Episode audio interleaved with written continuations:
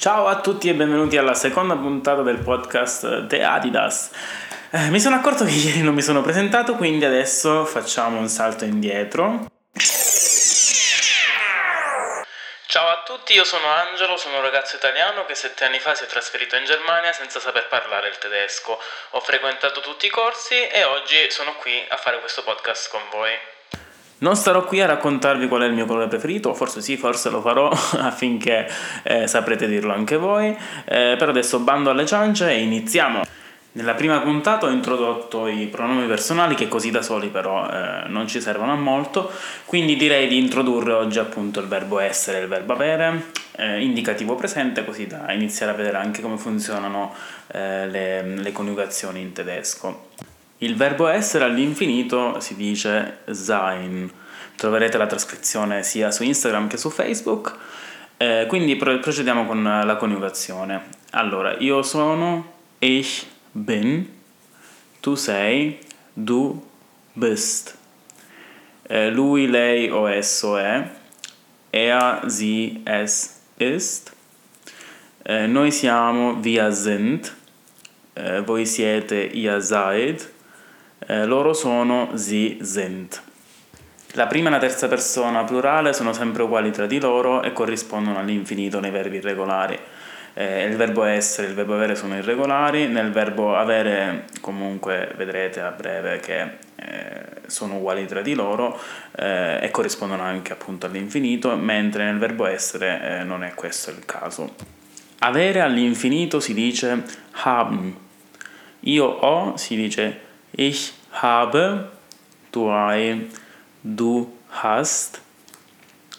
Eh, lui, lei, esso ha, si dice er, sie, es hat.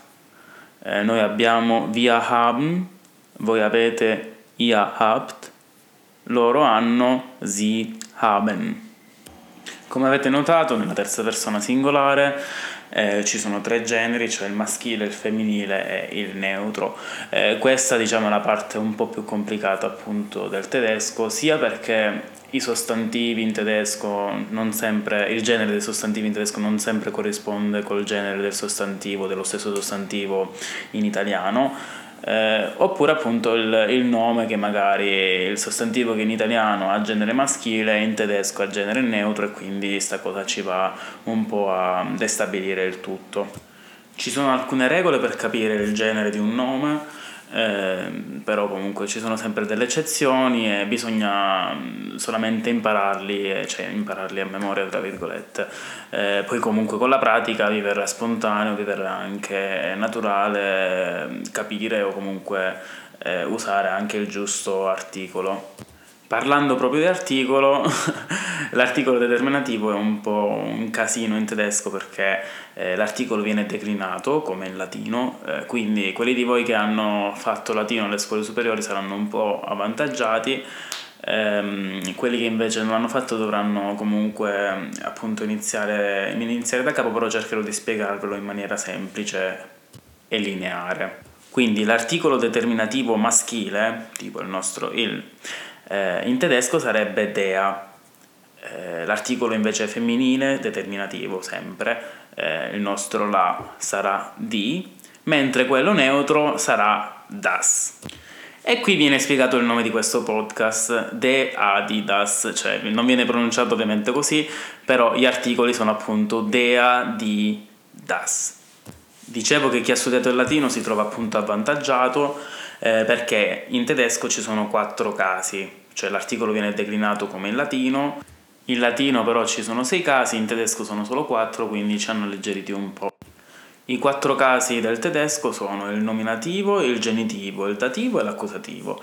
Il nominativo viene usato, esprime il, il soggetto, quindi se il nome, il sostantivo che eh, andiamo, troviamo nella frase è soggetto, quindi compie l'azione, verrà posto in nominativo. Nel caso del maschile dea, nel caso del femminile di, nel caso del neutro das. Poi, il genitivo invece esprime il nostro complemento di specificazione, quindi di chi, di che cosa. Eh, nel caso del, del, dell'articolo maschile eh, sarà appunto un des e il nome prenderà la desinenza S oppure ES in base al nome. Eh, l'articolo femminile diventerà dea, mentre anche il neutro, il neutro nel, nel genitivo, nel dativo si comporta come il, il, maschile, quindi anche il neutro diventerà des e anche qui il nome prenderà la desinenza S o ES in base al nome. Il dativo invece eh, corrisponde al nostro complemento di termine, quindi risponde alla domanda a chi, a che cosa.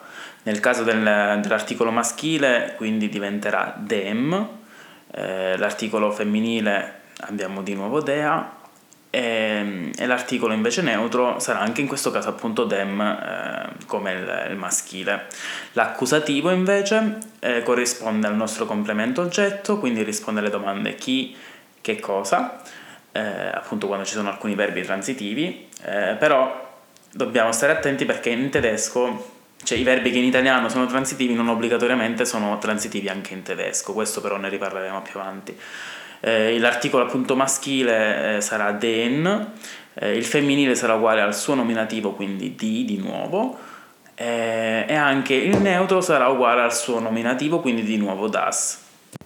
L'esempio più facile che comunque posso eh, riportarvi comunque appunto sono l'uomo, la donna e il bambino, eh, che sono appunto maschile, femminile e neutro. Quindi l'uomo, stesso oggetto, si dice der Mann, eh, la donna di Frau e il bambino das Kind. Questo ovviamente quando i tre nomi eh, sono soggetto della frase.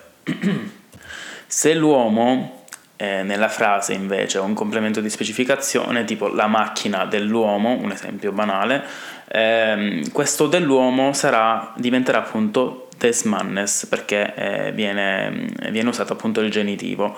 Eh, in questo caso la parola man, che appunto significa uomo, eh, prende eh, la desinenza es. Quindi des Mannes significa dell'uomo, della donna quindi dea Frau, del bambino des kindes, quindi anche kind che significa eh, bimbo, bambino, comunque neutro, ehm, che comunque si usa sia per eh, maschile che per femminile, cioè se è un, eh, se un maschietto o una femminuccia. Ehm, e quindi anche qui appunto il, la parola kind prende eh, es come desinenza. Il dativo, quindi complemento di termine, a chi, a che cosa, quindi a chi all'uomo eh, diventerà dem man, Ovviamente eh, la desinenza S eh, la, la, prende solo nel, eh, nel, complemento di specificazione, quindi eh, nel genitivo. Eh, quindi dem Mann eh, sarebbe all'uomo, alla donna der Frau e al bambino o alla bambina ovviamente dem Kind.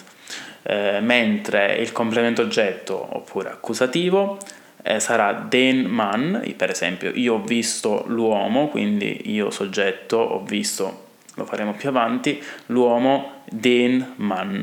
Eh, la stessa cosa per la donna, quindi die Frau, e per il bambino das Kind.